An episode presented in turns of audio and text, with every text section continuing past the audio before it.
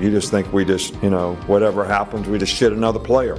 Hi, and everything's going to be perfect. All of our fans think that. You all think that. That's what you write about. You don't want to be here. There's a specific reason. Not really, you know, I, I think we did a poor job recruiting if guys are coming in and immediately walking out the door because it was something different than what they thought it would be. And we lied to them during recruiting or we, we sold them on a dream that wasn't true. Yeah, you know, right now uh, we have the atmosphere of a, of a JC softball game. You know, I mean, that's what we are, JC softball team. As long as, you know, uh, it's it's it's not whether you win or lose. It's like who the, the the team that wins is the one that has the most fun. You know that crap like that. You know all this stuff that's contaminated America where they give every kid a trophy and they don't keep scoring a Little League anymore. As we want to be a big, fast, dominating, aggressive, relentless football team that nobody in the SEC wants to play. Now, that's also a second in the West, baby. Yes, sir. Hey, I don't like it. It's the only time we're ever getting excited about second. From now on, it's first, okay? Winning the SEC probably is harder than winning the national championship. Do you know that? Well, how about them fucking dogs? My language. Turn that damn jukebox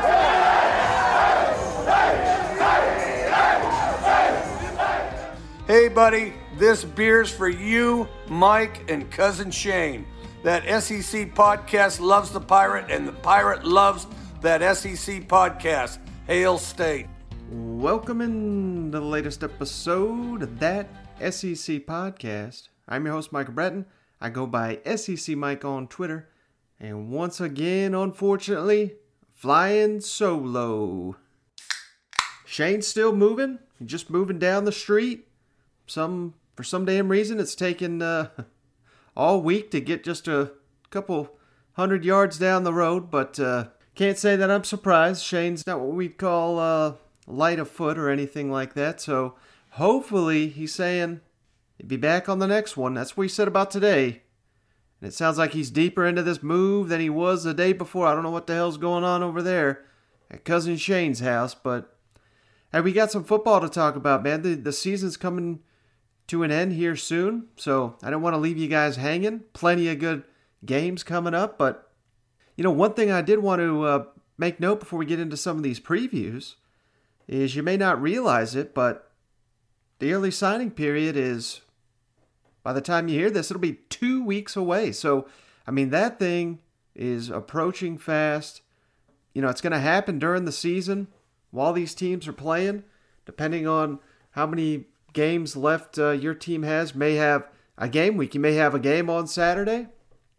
You got early signing period on Wednesday. Then you got another game on Saturday. I mean, that's how it's going to work because it's December 16th through December 18th. It's a three day window, 72 hour period. And if you've noticed, I mean, we're getting decommitments left and right. We talked about Tennessee losing five star linebacker Terrence Lewis. Looks like he could be potentially heading to another SEC program here, but he's not the only one. I only highlighted that because he's a five star and, you know, Pruitt maybe on some unsettled ground there, so I wanted to make note of it. But this has happened across the SEC. Obviously, South Carolina's losing guys left and right because they just made a coaching change. Maybe they get some of those guys back in the boat when they make a hire, which is starting to sound more and more like Shane Beamer. We can talk more about that when Shane gets back. But you're just seeing guys left and right decommitting, and I think it's because multiple reasons, but I'll break it down here. Like I said, we're two weeks out. The recruiting dead period has been extended due to COVID. There's not going to be any official visits. You're not even supposed to be making, uh, you know, any kind of. They're all unofficial visits at this point. If a, as crazy as this sounds, if a prospect comes on the campus, not allowed to tour the facility, not allowed to meet with the coaching staff, he can meet with the players. Can't stop uh, active players from engaging with recruits, but I guess you're just technically not supposed to do it as part of a recruiting weekend. We all know that's happening though, because we got prospects vid- visiting all across the SEC during these games, but they got to pay their own way. They got to pay their way into the just getting into the game. It's kind of crazy, but that's where we're at. And with uh, you know so many pro- programs are close to the max, hoping to sign their guys, but again, they're not able to have them in on campus. So we all know the SEC, they recruit nationally, a lot of these programs. And if you're committed, kind of, let's just use that Terrence Lewis, the five star linebacker that uh, decommitted from Tennessee. He's from South Florida. So you think he's making his way to Knoxville, Tennessee for any of these games? He's, it's not happening. And for a team like Tennessee, maybe that's a good good thing because you can't have all the rest of these programs in here poaching your guys, have taking them on visits, official visits and whatnot to to maybe flip their mind. But you're gonna see guys like that that have not been on campus here in many, many months, maybe even a year. Those guys probably having second thoughts, maybe wanted to stay closer to home, maybe just unfamiliar with the, the campus and the facilities because it's been so long. So you're going to be seeing that left and right spots opening up across schools. So a lot of these decommits, Texas A&M just had one. A guy by the name, I believe his name's Victor Vaca, California, defensive lineman. Kind of a similar situation. Probably not able to get his way out to College Station. But it certainly sounds like the Aggies with that one, maybe trying to upgrade at that position, trying to get more high profile linemen. With all due, due respect to uh, Victor, that's what it certainly seems behind the scenes, and that's another thing. That's another thing I'm you're going to be seeing because Texas A&M, all of a sudden, it's a hot program. Texas may be falling apart a little bit. Maybe we're poaching some of their guys. So it could be good news. It could be bad news. Like t- Tennessee's not living up to expectations on the field. So maybe you're seeing guys decommit. Texas A&M, Florida, Alabama. It's going better or as expected. And then you're going to see guys wanting to hop on their team. So a lot of movement is going to be coming in the weeks ahead. And I'm not sure how many guys are going to sign. I think the guys that are going to sign are the ones that are truly committed, you know, where there's no doubt that the coach is going to be returning. How will that uh, factor into South Carolina and Vanderbilt, where there's already been a coaching change? I think that's why you've already seen those moves made. That's been something Ray Tanner, Candice Lee spoke about, wanting to make these moves before we get in for the early signing period. So just something to monitor. Like I said, it's coming down two weeks out. We're going to have quite a bit recruiting to talk about, and we'll we'll do plenty more in between here and then. But man, this thing snuck up on me. It's usually after the regular season. It's going to be during it. It's going to be a wild ride here. And speaking of recruiting, I caused um, a bit of a stir here. Missouri fans got all pissed at me. Eli Drinkwitz was asked about uh, his recruiting class and you know how that's going with the early signing period approaching quickly. And if you don't know, the coaches are not allowed to talk about any players until they've actually signed their scholarship papers. And that's what the early signing period is. They're not allowed to do it until that point. So you can talk in generalities. You can't mention any players' names. You can't mention who you're going after or anything like that. So uh, Coach Drinkwitz was asked about it. And I thought, I love this response. This is what I want to hear. I put it out there on Twitter. You know, he's embraced negative recruiting, is what I mean, that's the technical term for it. He's talking about trying to get other guys committed at other schools or potentially on the fence to committing to other schools, saying, hey, listen, they, they're not getting it done. Year one, look at what we're doing. Limited scholarships. Don't got a full complement of players. Look at what my quarterback's doing. Look what these running backs are doing. Look at uh, how the defense is progressing throughout the year. So let's kick it over to Eli Drinkwitz real quick, talking about uh, Missouri's approach, and this applies across the SEC. And I'll share my thoughts on the other side. Yeah, coach, and uh, this year obviously you are still playing games, even though we've got the early signing period coming up uh, mid December. Uh, what has that been like as far as uh, uh, trying to to flip a few or confirm a few or, or just bring it home? All the above. Um, all the above. We're, we're, trying to hold on to the ones that we got. Um, there's obviously uh, people trying to come in and steal, uh, or not steal, flip, spatula uh, the the good players that we have, and we're tr- trying to hold on. It's hard when you can't get homes and and haven't built that trust that you have. We're obviously trying to fill a few more spots in our roster that we have um, holes that are coming up. And so, you know, we've got a couple that we're targeting and we're really trying to finish strong on. And there may be one or two that maybe we've had a few side conversations with, and maybe the person that they're, you know, talking to the most or think they're going hasn't had the season that they've expected, and maybe there's unexpected doubts, and you know we throw some seeds into those doubts and see what happens. But uh, that's the game. That's the game within the game, and it's a, a tiring game, but it is the game. All right, so that seemed pretty clear to me. Missouri fans again taking exception to the fact that I'm saying that's negative recruiting, but that's what it is, and why I like that from them I don't know if you remember, we covered this when it happened, but uh, soon after Eli Drinkwitz got to Missouri, he was at some kind of booster function talking about, you know, we're going to do things the right way and we're not going to do what those other SEC schools are. And I think he was, you know, talking about cheating. And I think that's people get confused with negative recruiting, cheating. This is not cheating. This is, as Missouri fans were trying to mock me and, and point out, this is called recruiting. Yes, absolutely. That's what I'm saying. He first uh, college job he had, I believe, was at Auburn under Gus Malzahn. You want to talk negative recruiting? Those are the kings of negative recruiting. So he learned it from the best. When it comes to negative recruiting, that's what you have to do in the SEC because that's what every damn coach in the league is doing to your program. And this is one of the question marks we had about Drinkwitz when he got hired. You know, everyone saying he's this offensive guru type guy. I think that's certainly playing out so far, but can he recruit? Can this guy recruit in the SEC? I thought he proved that, you know, the last cycle he can. And comments like this, I applaud him for it. I like that uh, the fact that he came out and he was open about it because too many of these coaches aren't, and they're just full of shit. And I like Coach Drinkwitz coming out here being honest. He's in a, you know, the the toughest damn league. You think the coaching is tough, action on the field is tough. Wait till you get to the damn recruiting. He's embraced it and I, I applaud him for it. And I don't understand why Missouri fans are fired up, but hell, your coach is doing it, and that's what you want him to be doing as long as he's not breaking the rules. And certainly, nothing he just suggested there is breaking any rule.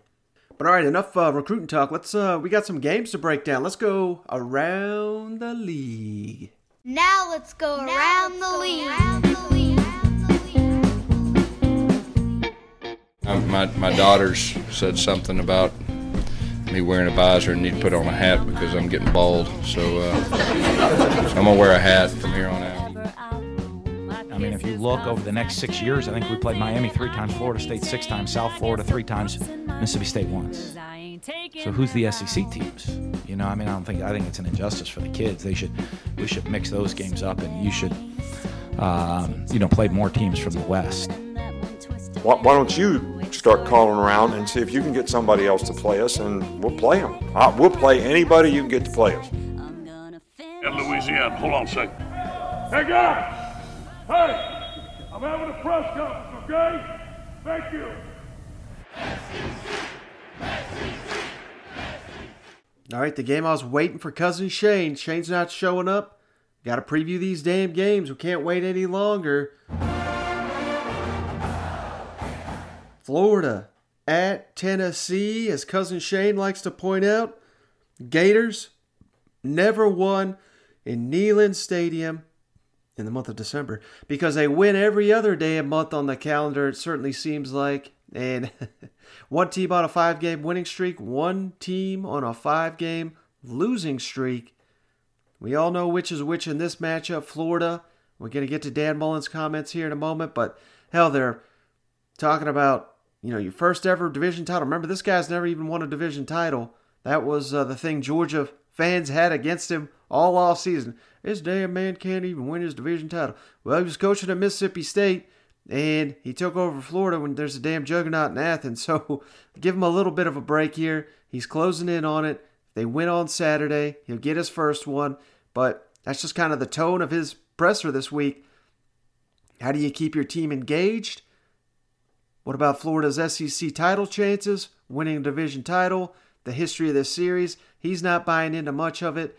Uh, but uh, again, I mean, this is a this is a dangerous game for Jeremy Pruitt, and this is one where you know he's had circled in years past. The it was the big uh, game his first year. There was a big recruiting weekend. You know they were fired up for this one, and it's like repeating history here. If I recall the exact play, Jarrett Guarantano did not see the blitz coming. He got destroyed, obliterated. Ball comes out. Florida recovers. May have even scored on that play and that was basically all she wrote. And the Gators just beat the hell out of Tennessee in Neyland Stadium, and then repeat following season last year. Remember all the hype. We got what time? What's the temperature in Gainesville? They had signs all over Tennessee's facility in training camp. What's the temperature in Gainesville? Well, that sure sure as shit helped. 34 to 3, lost to Florida. That was uh, the turning point basically for the season.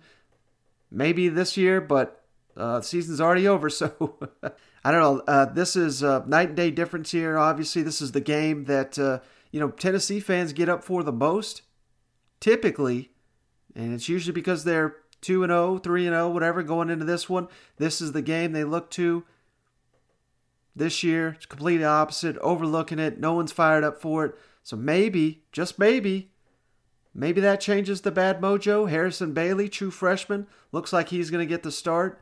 But, you know, all the momentum Florida's got going for it, all the uh, lack of momentum, I guess you'd say, on Tennessee's part, you can compound that with the fact that Tennessee has had a number of players in COVID tracing. I don't think they've got a, you know, a high number of tests positive tests or anything.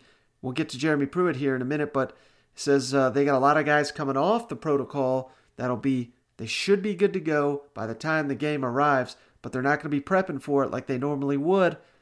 One of those players is a quarterback, and it's not Harrison Bailey. That would just be Tennessee fans' luck right there. Finally, turning it over to Harrison Bailey. He gets COVID. He's got to sit out. that may have been the end of Pruitt if that happened, but that's not what happened. It was another quarterback and it sounds like that's Jarrett Guarantano. So no prep for Jarrett Guarantano. All the reps going to Harrison Bailey potentially.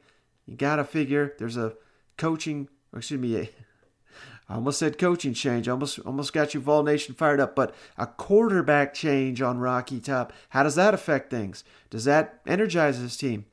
You know, I said it here, and I'll stick by it.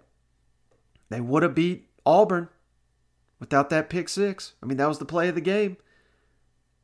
Maybe we get get rid of those mistakes in this one. I don't know. But before I talk myself into this one, let's kick it over to Dan Mullen, who talked about uh, getting his team engaged for this matchup on Florida. Uh, you know, all the hype. We're going to win the SEC East with a win. You're going to get your first division title. And he was asked about the history of the series, and he wasn't buying it. Yeah, Dan, I was just wondering a chance to clinch this week, and is that going to be a big emphasis this week, getting ready for the game? Uh, yeah, I mean it's a great opportunity for us uh, that way. You know, I mean the, the biggest emphasis on us is is finding ways that we got to improve as a team. That's the biggest emphasis of. Uh, you know, it's a long season. It's a tough season. Making sure we have the mental mental toughness and the, both and the physical toughness um, to continue to play at a high level, to continue to do the things you need to win. Uh, and you know, and part of that is the preparation all during the week. You know, they get the game, you get to go perform. All our preparation leads up to how you're going to perform is what's the most important thing, and that was that's what we touched on uh, this morning in the meeting is is finding ways to to be mentally tough enough to get better. This time of year, when you really get mentally and physically challenged, teams can dip. I mean, because of the long season, this being an especially hard season a different kind of fatigue perhaps sets on you. I was thinking about the famous quote from Vince Lombardi, who said, Fatigue makes cowards of us all. How do you, and you seem to manage that pretty well, how do you manage that fatigue? And how do you manage that attitude? Because you, uh, you guys have, in fact, done well with your COVID. Just, just talk about the tiredness, mental and physical, and how you manage it. Well, it gets to mental toughness. You know, it gets to mental toughness, right? If you want to be successful. Um, the path to success is not a short one. It is a long, long journey, and, and most people, um, you know, all of a sudden, that, like as you say, they get exhausted on the during their on their journey to success, and so, you know, it's very easy. The easiest thing to do is to quit or to give up or to stop or to, to not try anymore. Uh, the hardest thing to do is to continue to push on, and but but as I said, the path to success is a is a long one, and it takes great mental toughness uh, to do it. Great, you know, you know, we talked this morning. You can't get bored with repetition. We got to come and have a great Monday practice today. I know we've had a lot of Mondays practices. Uh, we've had a lot of practices. I think you know, our, if you go back to when we could start doing walkthroughs was mid-July, okay, and now it's it's you know we're heading into December, um, and but it takes great mental toughness to continue to show up, continue to work, continue to grind, to continue to mentally prepare, and to go out and give the physical effort that you need to be successful to improve and get better on the field. And uh, that's stuff that we stress all the time. Hey, Dan, uh, obviously this program hasn't uh, been to Atlanta and won since you were last here as the OC. Um, for a chance to go back there and to try and get a win, uh, you know, what will that mean for this program? Well, I mean, we got to qualify to get there first, so um, that'd be that'd be much more important than even thinking about that stuff. So, um, you know, for us, uh, we got to go really focus on beating Tennessee this week. You know, I mean, we got to got to you know they're going to be a really really talented team. Um, you know, really talented offensive line, great running backs, threats at receiver, and their quarterbacks are to me throw really good deep balls. Uh, very very veteran unit on defense. So. Uh, you know, I don't, I don't. We'll see if that becomes if that becomes a reality. We'll think about that then. Um, you know, the only reality I know we're faced with is having to go to Knoxville and beat Tennessee. And then I know you uh, chase things much bigger than div- division titles, but it'll be your first division title as a head coach. Is that something that you know you're you're having your head Saturday as well? Ah, uh, that'd be great if it happens. You know, that's always the goal is to worry about what you can control. Uh, you know, and so we've put ourselves in a position to play Saturday, and we can, con- you know, we can control the game on Saturday. So we've put ourselves in that petition, position at this point. So um, we'll work our tail off to go try to control the game as best we can Saturday, and hopefully come out on top. And then I'll, I'll let you know afterwards how it feels. Hey, real quick, your your knowledge of history in terms of this game, you know about it or you were the 1928 game where Florida lost by a point when chance to go to Rose Bowl. And of course, in 2001, Coach Spurrier had one of his best teams. Tennessee came in here because 9 11 and won. Now you're going up there on in December, which by the way was the same time that 2018 went up there to play a Tennessee team. Any symmetry there, or it's just all water under the bridge? Yeah, I wasn't around for any of those ones, so that's those are way before my time. Um, nobody on that 2019 08 team or whatever is going to have an impact on this 1928 team is going to have an impact on this game. So, um, you know, I hope anybody that played in that game is still cheering for us um, if they're around. But I, I, don't, I don't see that. It's all about uh, us playing Tennessee this year and their team against our team. Um, I, there's, you know, stuff doesn't really to me carry over. Like last year's game has no effect on it the year before has no effect, and next year's game won't have any effect on this year's game. So uh, it's about our preparation and our execution on Saturday. All right, so you, it's certainly easy to see why Dan Mullen's getting these questions about you know focus on his team. Hell, the damn presser they didn't even ask anything about Tennessee. Dan Mullen talked a little bit about him in the opening, but man, this is almost like you're playing Vanderbilt here. I mean, who gives a shit about the other team? It's all the focus is on you. How are you not going to screw this up? How are you not going to overlook them? How about the history of the series? Could that be a trap? Dan Mullen shutting it all down. They just had the playoff reveal. Florida did not move in the rankings, still number six. It's kind of irre- irrelevant, in my opinion, because if they win out, going to go to the SEC championship, that'll be their opportunity against Alabama. Win and you're in. Who cares about your ranking? But that's where it's at right now. Style points. They, if they win every game the rest of the way by one point, they can win the national championship by one point. Who cares? So Florida's not a team that needs to style points, but you know the only factors there maybe the trap game. But again, this is a Florida defense. I know they've been looking pretty good playing Kentucky. They're pretty god awful on offense. Vanderbilt, you know, did some things against them, but you know they looked pretty good against Arkansas too. Got to give them credit for that. So maybe they're starting to come around, but Tackling's been an issue. Stopping the run, a little bit of an issue. That's all Tennessee's going to be able to do in this one. That's what they're going to have to do. Shorten the game. Take it out of Kyle Trask's hands. Try to limit Kyle Pitts. No chance in hell that actually happens, but they're going to try. So, you know, it's going to be on Florida's defense to make some stops here in the run game because you know that's what's coming. So, this is going to be probably their toughest test on that side of the ball based on what LSU's doing right now until we see uh, the SEC championship. So th- I think this is going to be a really good test for Florida's defense. But uh, of course, we all know they're going to be up for this challenge. All right, flipping to the other side here. Let's go on down to Rocky Top. This could be the first home game for Tennessee in 42 days. How crazy is that? It didn't have a home game the entire month of November. Hadn't happened until the 1890s. My God, 42 days since the last home game. And I don't want to say job is on the line here because we all know Jeremy Pruitt can't beat Florida, can't beat Alabama, can't beat Georgia. Sadly, this is in his third season here. I think the the key him for him is just not to get blown out because he keep getting. Not only is he not being competitive with these teams, he's getting his ass kicked in all of them. So that's going to be the key for Tennessee. Don't get your ass beat in the snow against Gators. Last time I remember Florida playing in uh, cold weather.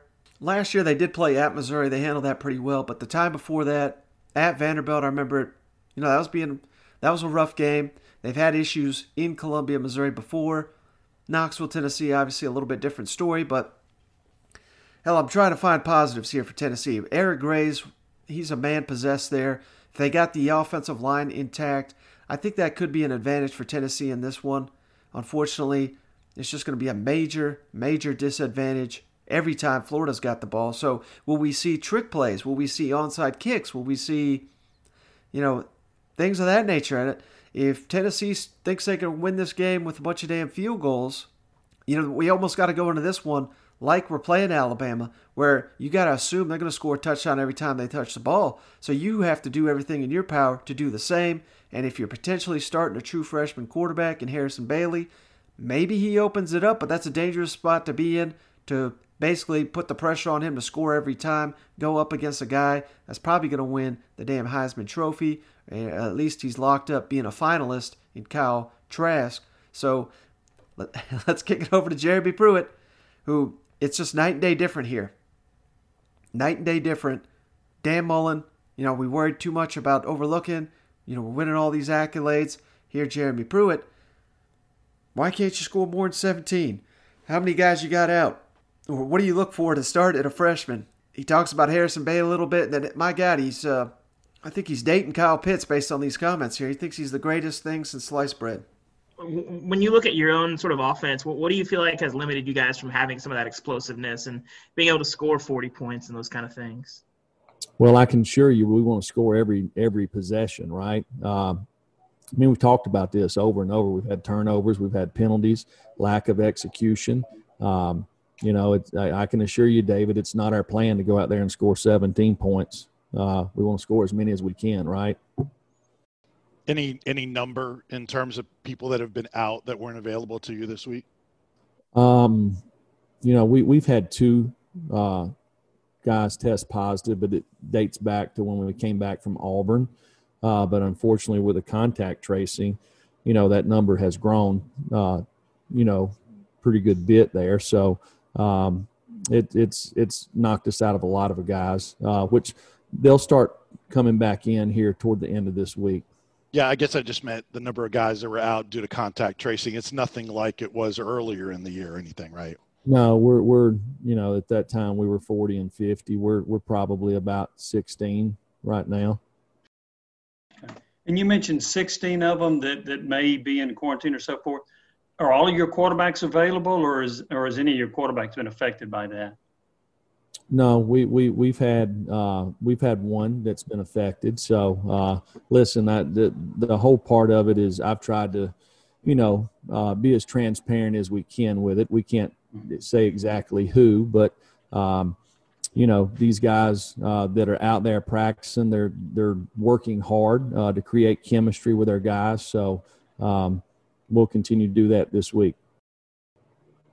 Hi, Jeremy. When you are looking at playing or starting a true freshman, aside from just kind of the basic knowledge of the position and what's being asked of them, what are some of the intangibles that you look for from them in practice? Well, um, you know, it starts probably with knowledge, um, you know, and for this freshman class, um, you know, with, with the we had some guys that were mid-year, but they didn't get a chance to go through spring ball, so that probably hurt them. Um, but just creating the right habits, uh, knowledge, knowing what you're supposed to do, how you're supposed to do it, and why you're supposed to do it that way uh, is important. Uh, being able to be mature enough to come and work every day at practice to compete. Um, you know, and because everybody sees it, right? So, and hey, our freshman our freshman class, we got a lot of really good football players in there. Um, and these guys continue to be positive, to work hard, and as the season has went, you've seen more and more of them play. Yeah, Jeremy, with with Harrison Bailey, how much more have you been able to to throw at him with the playbook and and understanding the offense as the season has moved along? Well, I don't, I really don't think the issue of of you know is the playbook. Uh, you know, Harrison's a smart guy that's worked really hard. It's it's been more about opportunities. Uh, you know, so and getting live opportunities, and he's had a chance to do more and more of that as the season has went.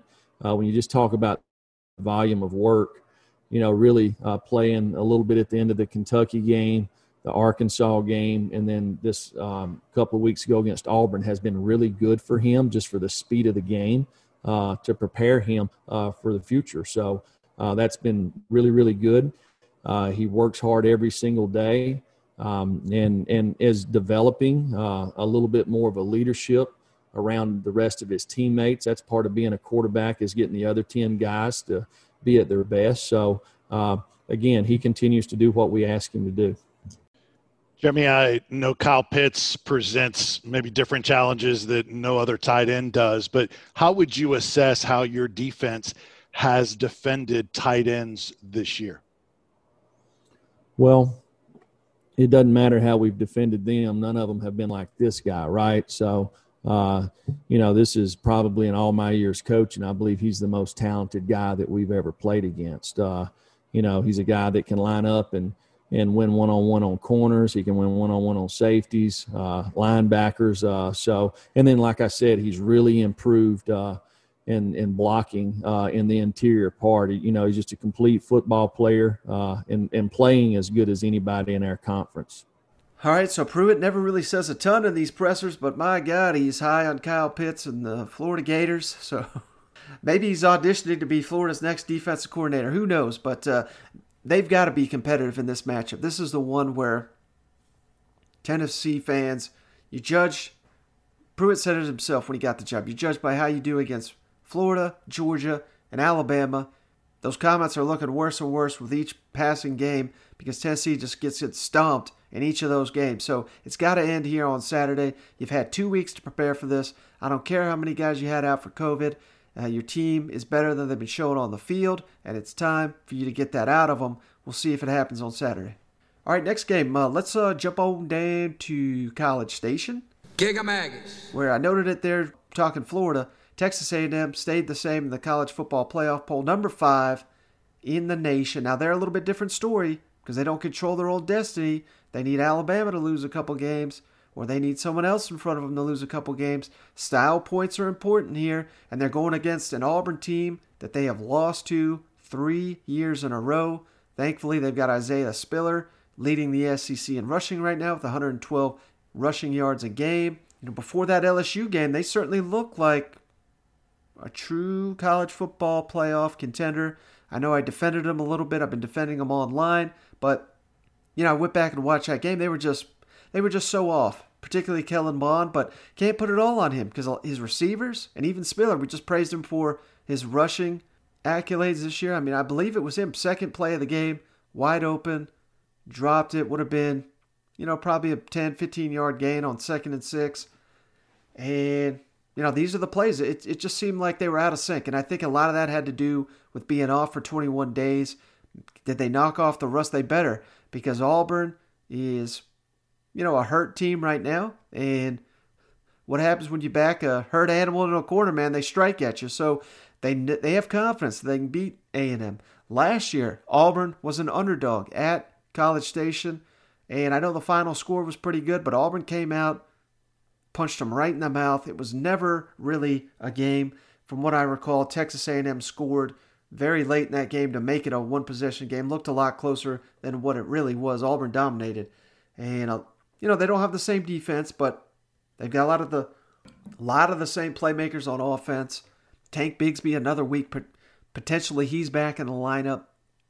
Auburn does have some injury questions in this one, but you know the key potentially we something I've uh, we said many times. Bo Nix doesn't seem like he's capable of carrying the offense by himself. Auburn very dependent on this running attack to lead the way for uh, Gus Malzahn and Chad Morris's offense.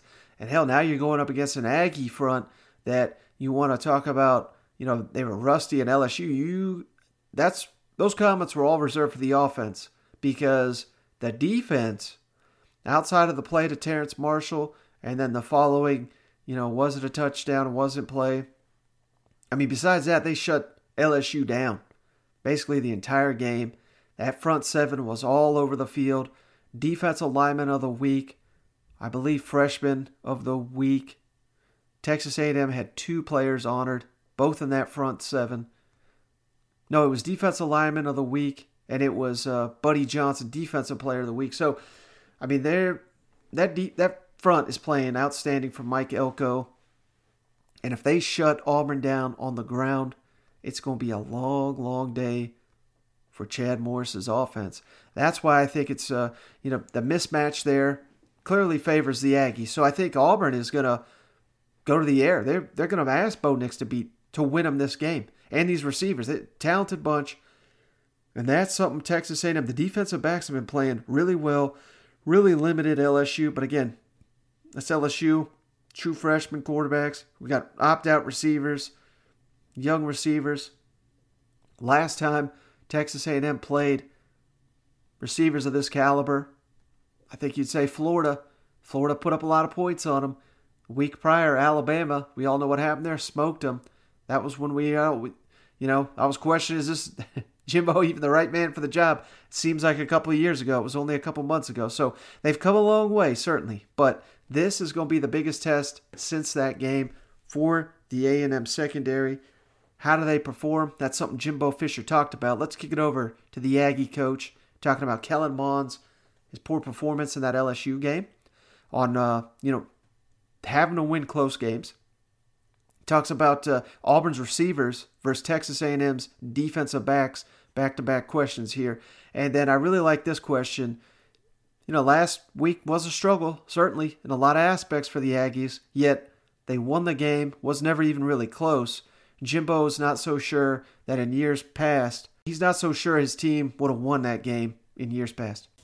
Uh, anyways, just a couple things. First of all, um, do you just look at that game for Kellen and just say, hey, sometimes you're going to have an off game and assume he'll be better moving on? You do, and and I say as I look at that game, he he did not play his best by far. Missed some throws, missed some things, and we rat trapped some routes around him. Like I said, we gave up some protections. We had some routes that were going to come wide open, and we're coming open, and we busted protection up front, which we haven't done all year and he actually got rid of the football and didn't take a sack uh, and those things. But he you know he wasn't as sharp. He got hit some, and that's part of it. And you got to play, and he'll make adjustments and move on. And just like he has all year and always has in his career. But some of that too in his defense, he did not play a good game. Had some mistakes, and like he normally does, he's, you know, he's been playing really, really good football. But we got to play some better around him too, and some things and, and some plays, make some plays, protect him a little better at times, and do a better job. But yes, expect him to come back and play really well. Yeah, coach, you said that your team is finding ways to win. You've done it on offense earlier in the year. You just did it on defense. And when you look at Auburn, last time you guys played was a really close game. Are you confident if this game on Saturday is another close one with Auburn that this team will, I guess, know how to pull it out and win? Well, I do. I mean, listen, if you don't understand how to play close games in this league, you're in trouble. I say that hopefully it won't be close. I mean, we could play really well. I don't know, but or, whatever. But at the same time, everybody has players. These games are all going to be close. They're all going to be tough. They're all coming down. Even when you win them by significant numbers, if you'll watch for three quarters, most of those games are go go back to one or two plays, change them. I mean, that's just what this league's about. That's why it's more like pro football than any league in, in college football because of the number of players. And yeah, I believe in our team 100% that way for sure.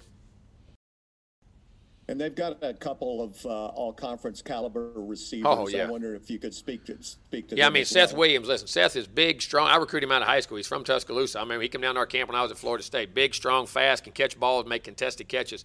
Schwartz is as fast as got anybody in America. Can flat fly, can run away from guys, bubble screens, reverses, over the top posts. I mean, can do it all. Eli Stove is a heck of a player. He's from Niceville, Florida. Knew him in high school. Was an offense, defensive player. Could be safety. Could be a receiver. Could catch it, run. Very tough. I mean, those guys are very dynamic in what they do. And their backs are strong. The back, I mean, the back's a heck of a back. I mean, he's he's a freshman, probably going to rush for a thousand yards. Unless I mean, I know he got nicked up. Where I don't know what he got last game, but he's on pace to be be at that pace. And uh, I mean, very talented group of guys around him. Coach, you've talked about uh, how the entire defense has looked good the last several weeks, and they worked in conjunction. But I wanted to ask you about the secondary and the corners in particular. It looks like they've really rebounded after a, a couple of tough weeks there early in the season. You're right. I mean, I, I say that because against Arkansas, we struggled back there and did some things. And the last couple of weeks, we played well. I think I'm saying going back to fundamentals, guys getting better. You know, Jalen's getting a lot more experience, and Nichols are doing a good job. Getting Eric Young has, has been good, and he's, he's coming back in there playing good.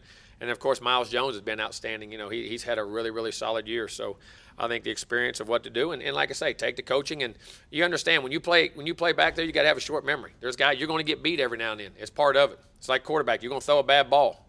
It's, it's going to happen. You got to have a short memory. You got to understand why it happened, move on, have confidence in yourself, and don't lose that confidence and go play. And that's that's part of football, especially when you play good people. But very proud of the development those guys have done. Very proud. Hey, coach, what does it say about the growth of this program that even on a night where you guys didn't have your A game, you were still able to beat a good SEC opponent and relatively. Well, that's what I'm hoping we understand, and that you know, you you know, I, I don't mean this a bad way. I don't know the first. I'm, I do not know if we win that game before.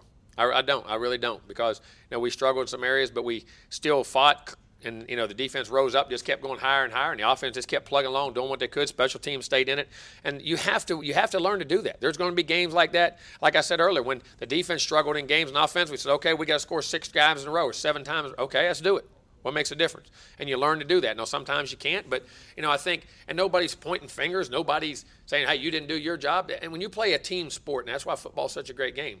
You know, it, it's it's you got to feed off each other and do what's you have to do to be successful. I'm very proud of these guys. And our defense did that the other night for the offense, and offense has done it for the defense at times. And I think that's why it keeps these guys in a very tight knit group of guys. And uh, very proud of the development we've made as an organization.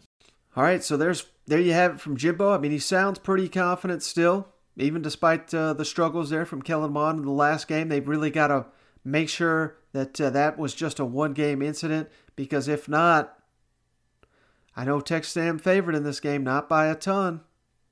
Game on the road, dangerous position. Auburn fighting for their coach potentially. Probably not. Probably Gus always on the hot seat. We like to say, but not really at this point. But you know, he starts losing all these games at the tail end of the season. Might be a different story. So I don't know. I think this is a this is a, one of the noon games and one of the better games in the SEC this week. Really need to see Texas A&M respond, and of course, uh, let's jump on down to the Plains. Get ready, Toomer's corner. Auburn's coming to roll you. Final score: Auburn 48, Alabama 45. Because that's the same thing we could say against Auburn.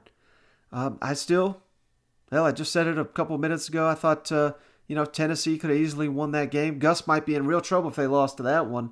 Jeremy Pruitt's Tennessee program got smoked by against Alabama, but hell, you know, we probably read too much into that because everybody's getting smoked by Alabama outside of Ole Miss. They were stealing signs, according to Saban and all his players. That was the excuse anyway. But everybody's getting smoked by Alabama. So, are we reading too much into that? I mean, Auburn's got a chance for a hell of a season here. Seven and three, potentially, in an all get all ten game SEC schedule. I think uh, most realistic Auburn fans would have signed right up for that. So that's still out in front of them. You know, let's not bury the Tigers just yet. They've got a lot to play for, but uh, they really got to get this ground game going. Unless they put it on Bo Nix's shoulders, like I said there, like they may have to. But uh, let's kick it all over to Gus Malzahn. Talks about that Texas A&M run defense, and uh, you know all these opt-outs we're seeing all across college football and the SEC. We haven't seen that at Auburn, even though they've lost some games. Just lost the Iron Bowl. We all know. Why haven't we seen that at Auburn? Gus Malzahn asked that question. I thought this was a good one. Texas run game. How, how impressive are their, their, defense to you on that? Yeah, um, you know they're they're very disruptive up front. Um, you know they got a lot of guys that played a whole lot of games and they're athletic. Um, like I said, they do some things scheme wise that's a little bit different with all their twisting and moving and pressures and Um, and then when they know which pass, they've got not just one, but they, just about all of them up front have the ability to do a good job rushing the passer too. So they've done a good job against the run, and, and like like we've talked about before, you know we've got to be balanced. We've got to be able to run the football effectively to be at our best. So I think that'll be a big key, you know, to this game. Gus, it's such an unusual year, and usually the Iron Bowl is the end of the regular season, but you have now two more games to go if during the course of the week you pick up on some body language where guys are maybe wondering, well, what else is there left to play for? How would you answer that question? You know, I, I, think it's it's a positive after the Iron Bowl. You're exactly right. You know, we're all programmed that the Iron Bowl's over with, and you're thinking about postseason, whatever that means.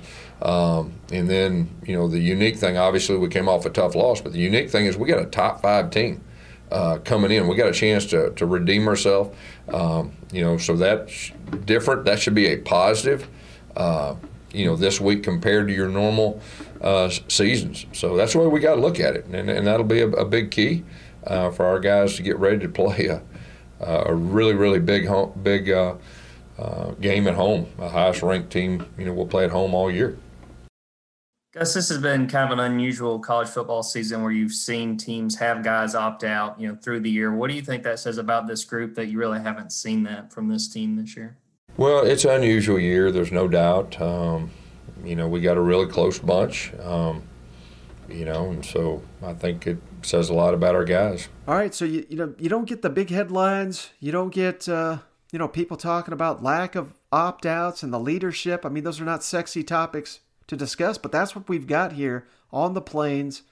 That's what we got with Gus Malzahn's program, and that I think is going to give him a real fighting chance here to be in this game against Texas A&M when they're being an underdog at home. That's always a dangerous, dangerous place for a talented team like in Auburn to be at home late in the season. Crazy things happen. I know Texas A&M is going to be picked by many, but uh, Hell, I'm not writing off Auburn at this point, and neither should you. All right, final matchup I'm going to break down on this one the Battle Line Trophy. Whoopee! The fans involved in this may not even know what in the hell the Battle Line Trophy is. It's a 180 pound Arkansas, Missouri trophy that they invented a couple years ago. Takes uh, damn near two or three people to carry this some bitch, but that's what Arkansas and Missouri are playing for. So let's kick it down to Arkansas first, where, hey, we had some uh, big news here from Fayetteville on Tuesday because Rakeem Boyd opted out for the season, final two games. And again, I know we kind of jumped on Terrace Marshall a little bit here for doing the same thing this week, but and I get you know a lot of fans I've already seen them doing this. They're basically saying the same thing for Rakeem Boyd. It's understandable. You can't really have it both ways, but I don't recall Rakeem Boyd kind of having a team meeting saying, uh, you know, let's not opt out, folks. But it is what it is. He's been banged up basically his entire career. He's certainly been banged up this year. He's not even been Arkansas's best running back. That's going to uh, Trelon Smith. And he was also part of those uh, that was, you know, out because of COVID. So I don't think he has COVID at the moment. I don't even know if he had it. He, but he was unavailable when a lot of those guys were. So, you know, maybe there's residual effects from that. We've seen, can't remember the guy's name, but uh, there was a LSU player, a lineman that had it lost like 60 pounds. So, who knows? I mean, it's not, this is one where, yeah, people are just going to call him a quitter and all this, but I'm not, I'm not saying that about Rakeem Boyd. He, if he's a quitter, he wouldn't have committed to play for Sam Pittman. He would have went to the NFL after Chad Morris got fired. He didn't have to buy in to Sam Pittman's program. He was one of the first big ones to buy in. He came well before Felipe Franks committed to Arkansas. He remained committed before, I'm pretty sure, before the, uh, yeah, because Arkansas had a they had a big turnaround in recruiting, but it was after the national signing day in February because they needed time. Now it's coming back to me. So yeah, he was one of the first ones. I'm telling you to start this momentum. I think Arkansas fans need to you know take this all into consideration when they consider Rakeem Boyd in the years to come. I mean, he finished with I believe over 2,000 rushing yards during his time in Fayetteville.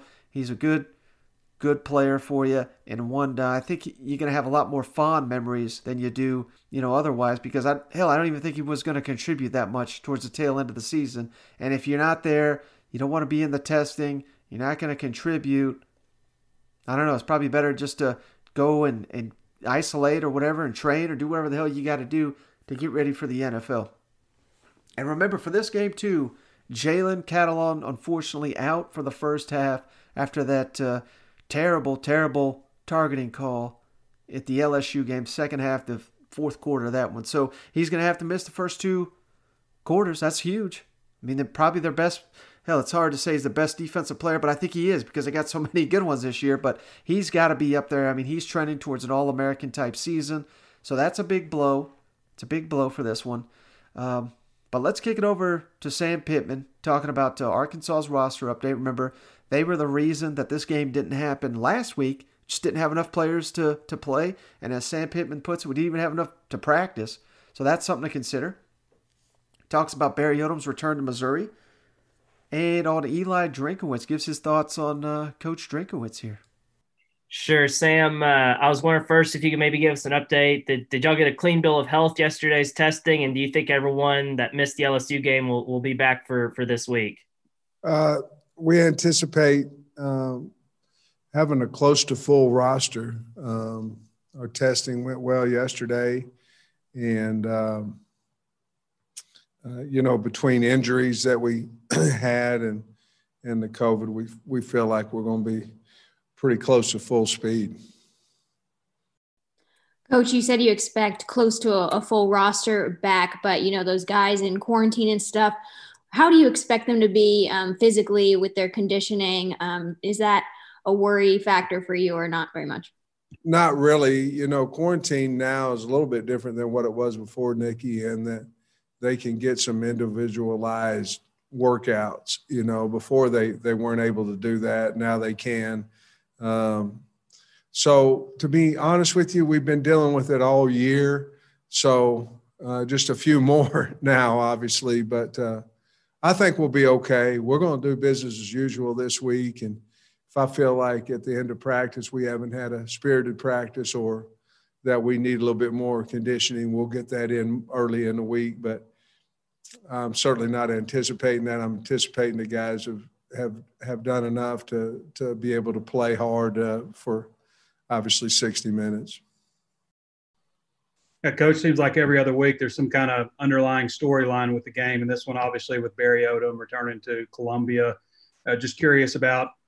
I know you prepare equally for every game, but any any underlying extra meaning for for coach and uh, also Sam Carter and and Brad Davis, and I guess there's probably a benefit in knowing personnel too.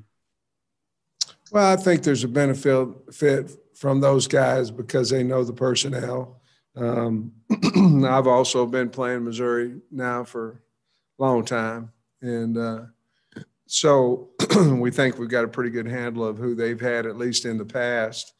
Um, you know, Missouri is our crossover game, so uh, obviously we play them every single year, and and they've had the best of us at least for the fat, past four years, and and um, so we're we're going to try our best, like like we would each and every game, to try to stop that. But uh, certainly, they're playing top-notch football right now, well coached and physical, and they're going to try to bully us on offense and on defense. They're going to have an exceptional D line and probably the greatest linebacker, at least one of them in the country, in Bolton. So they uh, certainly are a good football team. They're playing at you know they're peaking right now at the right time. We have a lot of respect for them, but uh, to be honest with you, they're our crossover rival, and that's a big deal to us. Sam, you mentioned Eli Drinkwitz. I was wondering how, how well you know each other, and he's he's obviously an Arkansas native. Just wondering what, what you know about him, and, and do you guys know each other very well personally? Had much interaction?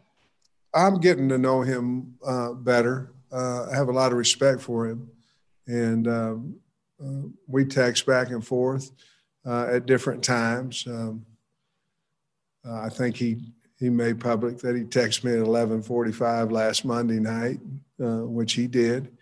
Uh, whenever we had to cancel and they got a new one, he just wanted to make sure that that I was up since he he had to be, and I thought it was funny. And but you know, I have a lot of respect for him. I didn't know him until um, you know, obviously this year, and and uh, being head coaches, we we get a chance to talk to a lot of head coaches during the season, and and he's one that I've certainly taken a, a liking to and and a friendship with. Sam, I noticed that you mentioned three games left. I guess that includes a bowl game. Do you feel confident that y'all have, have done enough to, to earn a spot in a bowl? Oh, yeah. I mean, we won three SEC games. Uh, any, I think anytime you win three SEC games and you're scheduled right uh, in the preseason, that's equals anywhere from six to seven, and absolutely, and uh, and I think we will. I think we deserve it. All right, so old Sam Pittman's old buddy buddy with the uh, with the rival coach here. and you know, pretty interesting. Missouri's the favorite in this game. Missouri's got all the buzz. We're already seeing people. Eli Drinkwitz, coach of the year, or Sam Pittman. You know, they're they're kind of got both these guys in their hand, weighing them out equally, but still give it to Sam Pittman. I think uh, you know the impression of them's kind of hurt a little bit after Florida, but much like Alabama, Florida's wrecking everybody outside of Texas A&M. So, you know, I don't. That's not a major strike, in my opinion, against Arkansas. And then the LSU game. I mean, you went toe to toe with them. Remember, they were out so many players due to the COVID. So, I don't know. I mean, think back to Arkansas, what they were when they were closer to full speed, which Sam Pittman says they were now. Should have beat Auburn. They got robbed of that one. Competed with Georgia, Mississippi State, Ole Miss, Tennessee, beating those teams. I don't know. I still think that's more impressive than what Missouri's done. Missouri's beaten Vanderbilt, Kentucky, was terrible. South Carolina just fired their coach.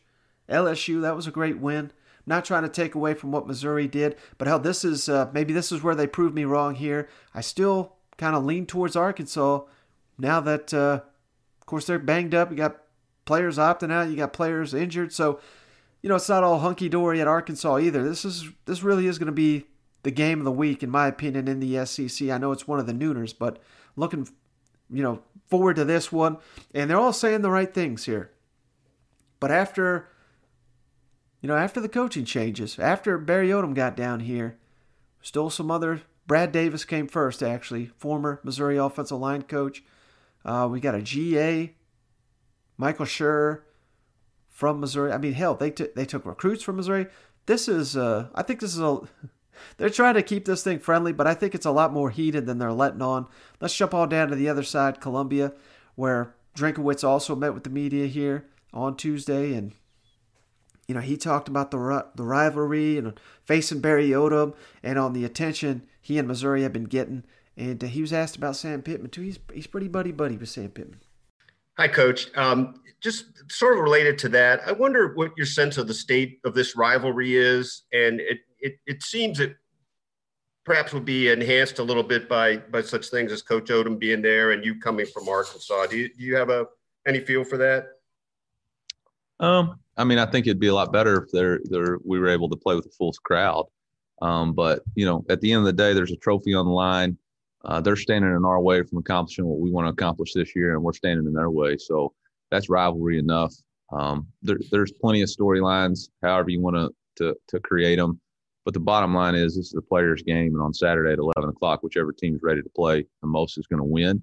And um, you know, both of us de- desperately want to win. So rivalry or not, I think we're going to both going to get each other's best shot. They've obviously uh, needed a week to get healthy, so they're probably going to be peaking at the right time. You know, we're, we have got a little bit of momentum, so I anticipate being a great football game. Yeah, Eli, how much, if at all, do you address the team about, I guess, going up against Barry, who recruited a lot of them and has relationships with a lot of them? Yeah, absolutely. I mean, there's no hiding it. Um, you know, we talked about it on Sunday that you know, there's obviously we're going against Coach Odom and, and a couple other coaches that used to be here. But again, this is a player's game, and when the when the kickoff starts, it's going to be about the men on that field and the jobs they do. Um, and no different than any of us. We've gone against people we care about, you know, um, and, and, and have feelings for. But at the end of the day, uh, when you're playing a game, it's about the people in that locker room and, the Mizzou on your chest. And what we're trying to do is our team uh, and the seniors here. And so we're trying to win. So it'll, uh, once it kicks, all that stuff goes out the window. Mitchell Forde from Power Mizzou. Mitch. Yeah, Eli, I know Coach Pittman said yesterday he anticipated they would be pretty close to a full roster. Are, are you guys getting back close to that? And specifically, can you tell us what's going on with Daniel Parker? Um, yeah, I mean, I looked at my sheet the other day and they said we're going to have 61 scholarship players available, and it was like a sigh of relief. I, we're almost at full strength. Um, so, I mean, we'll be at 61. I don't know if that's full strength or not strength, but it is what it is. I know our guys are going to fight their guts out. You know, we uh, so I don't I don't know what full strength looks like for them, uh, but yeah, whatever 61 is. Daniel, we anticipate having an opportunity to uh, uh, be available this week, but it's going to depend on how this week goes as far as um, working his way back in. And we'll make a decision probably Thursday or Friday on, on what's the best interest of his long term health uh, and not short term results. You know, we're for us, it's all about what is best for our student athletes' futures. Um, and so we're not going to risk uh, long term for short term results. Coach, I don't think you're flying under the radar anymore, especially with uh, some of the national coverage. It seems like a lot of positivity towards you and your team. Uh, how how do you think you'll you'll handle all that all that praise, especially uh, after the Vandy game? I haven't noticed it. Don't really care about it.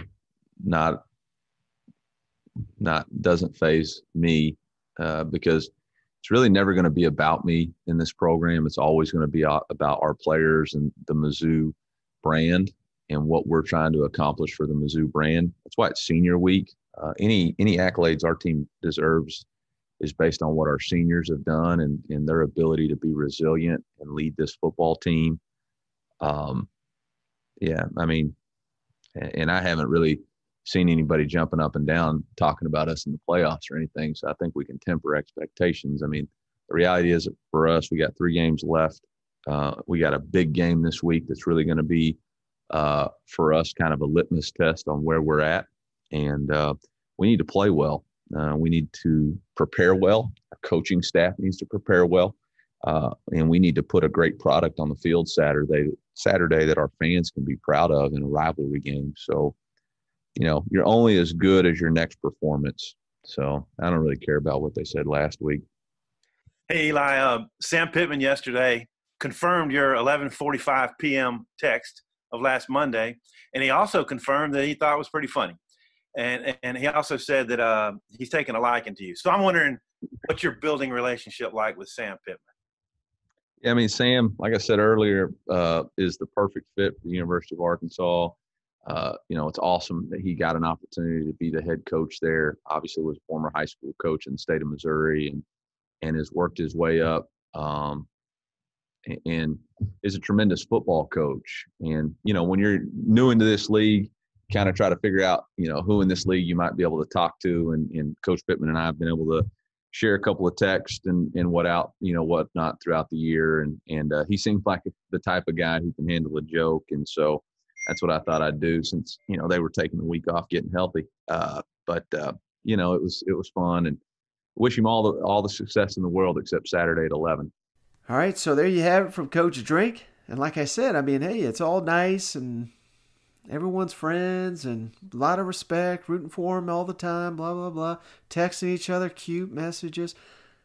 That's going to change in a hurry on Saturday, especially if this is a close game, especially if it's a controversial game not saying that it would be controversial, but hell, this is the SEC. Crazy things happen, and I'm just glad that uh, you know the last couple versions of this have been damn ugly, ugly to watch.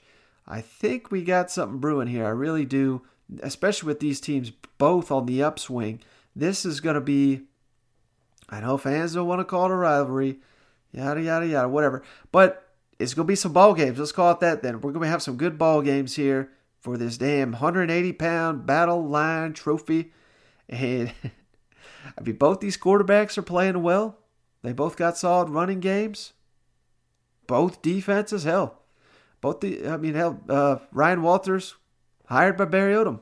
Barry Odom's kicking ass at Arkansas. So both got uh, I mean, one side we got Grant Morgan, the other side we got Nick Bolton. So a lot of similarities between these two teams, believe it or not. And that kind of makes for a rivalry, if you ask me, but uh, no one did. So I'm just really looking forward to this one. I'm hoping we get, uh, you know, remember it was, uh, I think it was the Missouri linebacker. Yeah, it was a guy that looked like, uh, I can't think of his name, but he looked like a Game of Thrones character. He was pretty fiery. He added some fuel to this one and uh, started the Missouri winning streak, if I'm not mistaken, talking shit about the Razorbacks. So we need some of that back in this thing. I mean, I don't want it to get dirty, but I like it a little bit more when these coaches are kind of trading shots and exchanging words and all this. So that's what I'm hoping to get on Saturday. And I bet, like I said, this thing comes down to the wire. If it if something happens in it, we're gonna get it like that. So just keep your eye out on it. Arkansas, Missouri, the fans don't consider it a rivalry for whatever reason. I guess because it's manufactured. But at the end of the day, I think these coaches do, despite what they're saying here. And whatever happens on Saturday is just going to add more fuel to that fire. All right, guys, so that's all I got for you on this one. We got a couple more games to break down, but uh, who can stand me talking for this damn long anyway? Hoping, praying, Cousin Shane returns for the next one. Hopefully, uh, you know, him moving down the street. Hope it's not too inconvenient. He told me, this is what he told me. So where his his old house, you know, under construction, so much of the house he can't even use to record. He has to do it in his living room. It's all inconvenient. He's got his family coming in and out.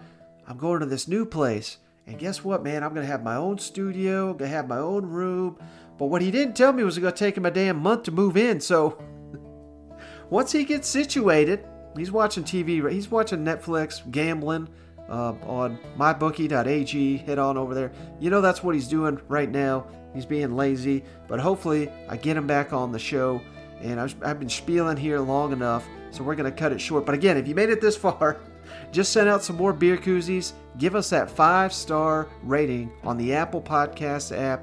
Once you do that, screenshot that, send that on over to us at that SEC podcast at gmail.com and I'm happy to send you a beer koozie of your choice free of charge. That's just our way of saying thanks for giving us those five star reviews. We're almost up to a thousand. We're trying to hit that thousand mark. We only need five or six more, I believe. So, really, really appreciate each and every one of you that does all that. So, that's going to do it for this one. Thanks for uh, bearing with me here, and thanks for tuning in. We'll catch you on the next one.